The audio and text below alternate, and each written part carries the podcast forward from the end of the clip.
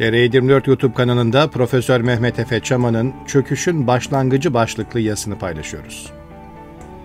Türkiye uzun zamandır ekonomik krizle anılıyor. 2003'ten sonra bozulan ekonomi yönetimindeki disiplin aslında çok garipsenecek bir şey değildi. Ülkede meydana gelen siyasal çalkantıların yarattığı belirsizlikler elbette ki ekonominin genel atmosferini olumsuz etkileyecekti. Suça bulaşan, yolsuzluklarla anılan bir yönetim olduğu bilinse de, kimse bu suça batmış muhteris kifayetsizlerin bir sivil darbeyle ülkenin kaderini geri dönülmez biçimde değiştirebileceğine ihtimal vermiyordu. Güçler ayrılığını bitirip yargının yetkilerini gasp ettiler. Düşünün ki hırsızlar kendilerini yakalayacak polis, yargılayıp yasaların gereğini yapacak mahkeme bırakmadılar. Olan buydu. Bunun küçük ölçekte olduğunu düşünün. Bir mahallede bir anda suç patlaması yaşanıyor. Ortalık yan kesici, it uğursuz doluyor. Serseriler sokaktan geçenlerden haraç alıyor. Suçlular mahallede görev yapan polisleri gerek güç kullanarak, gerekse de onlara pay vererek kendilerine bağlıyor. Her gün kanunsuzluklar, düzensizlikler, şiddet, vurgun gözle görülür biçimde artmakta. Söyleyin, bu mahallede esnaf kalır mı?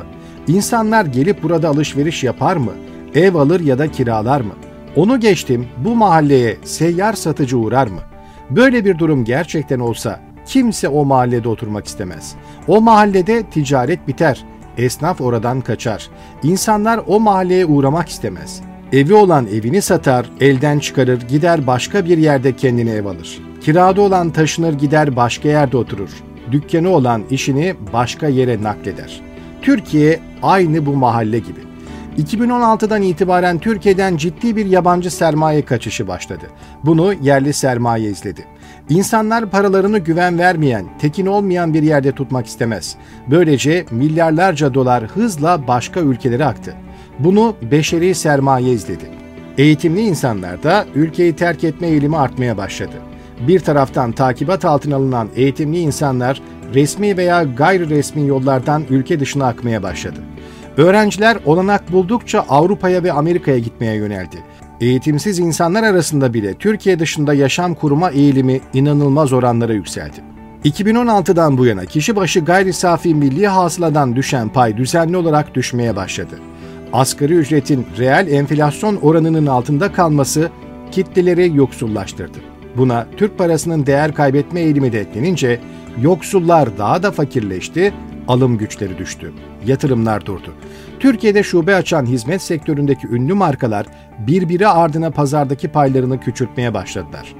Derken bu da kesmeyince kepenkleri kapatıp ülkelerine döndüler.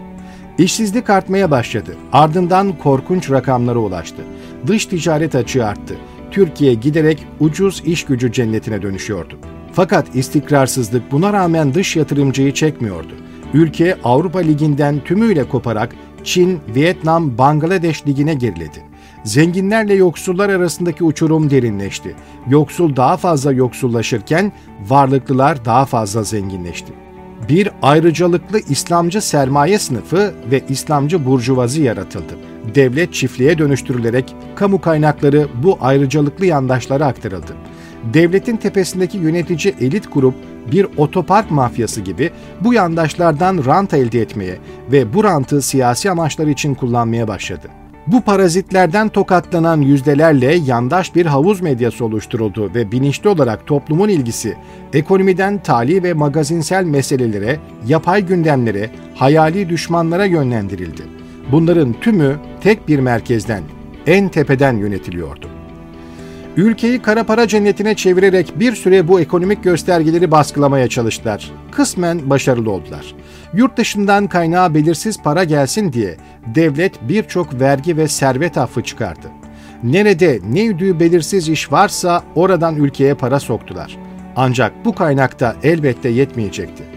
Dünyanın en borçlu ülkelerinden biri olan Türkiye, borcunu çevirebilmek ve ödeme ritmini aksatmamak için yüksek faizli dış kredilerle daha önceki alınan kredilerin ödemesini yapmaya başladı.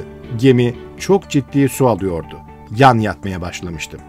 Bu arada kitlesel tutuklamalar, ordunun tarumar edilmesi, akademisyenlerin kitlesel olarak atılması, yargıçların ve savcıların binli rakamlarda tutuklanması, 160 bin kamu personelinin bir gecede vatan haini ilan edilmesi, yüzlerce gazetecinin demir parmaklıkların ardına konması gibi korkunç işler devam ediyordu. Türkiye, demokrasi ve özgürlükler sıralamasında serbest düşüşe geçti. Mülkiyet hakkının yok sayılmasıyla beraber devlet, insanların taşınır taşınmaz mallarına, mülklerine el koymaya başladı. Birçok firmanın yüz milyarlarca dolar değerindeki gayrimenkulüne, döviz ve lira mevduatına el koydular, daha doğrusu çöktüler.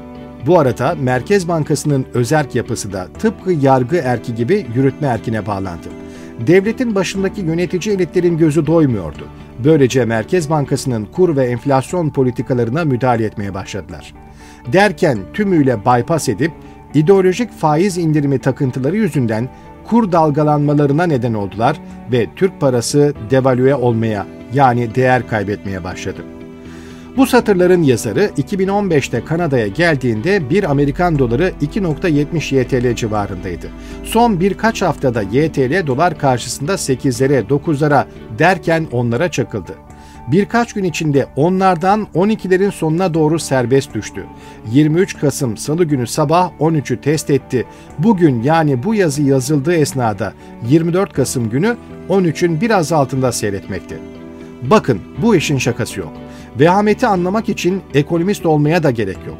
Bu, Türkiye Cumhuriyet tarihinin en büyük ikinci devalüasyonu. Buna aslında bir çöküşün başlangıcı demek daha doğru olur. Sadece Türkiye para birimi eriyip yok olmuyor. Ülkenin varlıkları yok oluyor.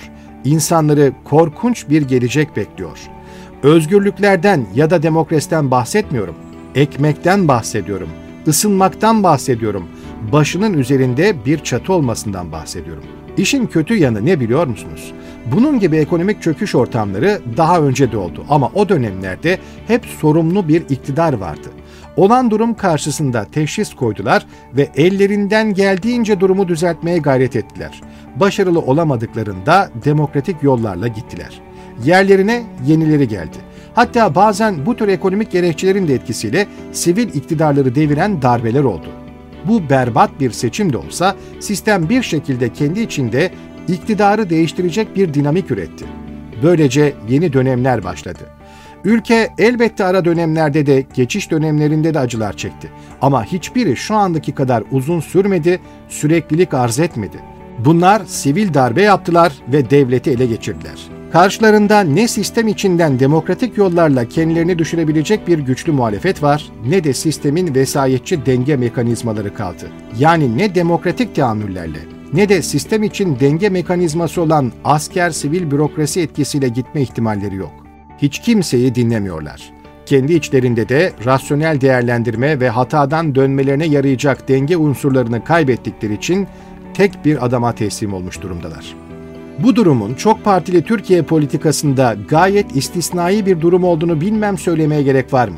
Gözlerimizin önünde Türkiye çöküyor. Çöküşün başlangıcı çok hızlı oldu. Frenlenmezse kontrolsüz bir sert çarpma etkisi kısa zamanda hissedilecek gibi görünüyor. 2023'e kalmadan bu senaryonun gerçekleşmesinden korkuyorum. İnsanlara ne olacağı baştakilerin umurunda bile değil. İktidar mümessilleri ve bazı ensesi kalınlar halka gerekirse aç kalınacağını ama Libya'dan, Suriye'den, Mavi Vatan'dan vazgeçmeyeceklerini, bunun bir ekonomik kurtuluş savaşı olduğunu, dış güçlerin ve faiz lobisinin Türkiye üzerinde oyun oynadığını falan anlatıyorlar. Yani uçurumdan düşerken esasında kendilerinin düşmediğini, uçurumun kayalık cephesinin hızla yükseldiğini iddia ediyorlar. Ya akıl sağlıklarını kaybettiler ya da gayet bilinçli olarak ülkeyi yok ediyorlar. Evet, çöküş başladı. Soru şu: kritik momentum gelip geri dönülmesi imkansız nokta aşılmadan bu çöküş durdurulabilecek mi? Bu sadece devletle alakalı bir soru değildir. Varoluşsal bir sorudur. Bu soru üzerinde düşünmek bir hayat memat meselesidir. Umarım Türkiye açlıkla terbiye olmadan doğru yolu bulur. Ülkenin bunlardan bir an evvel kurtulması lazım.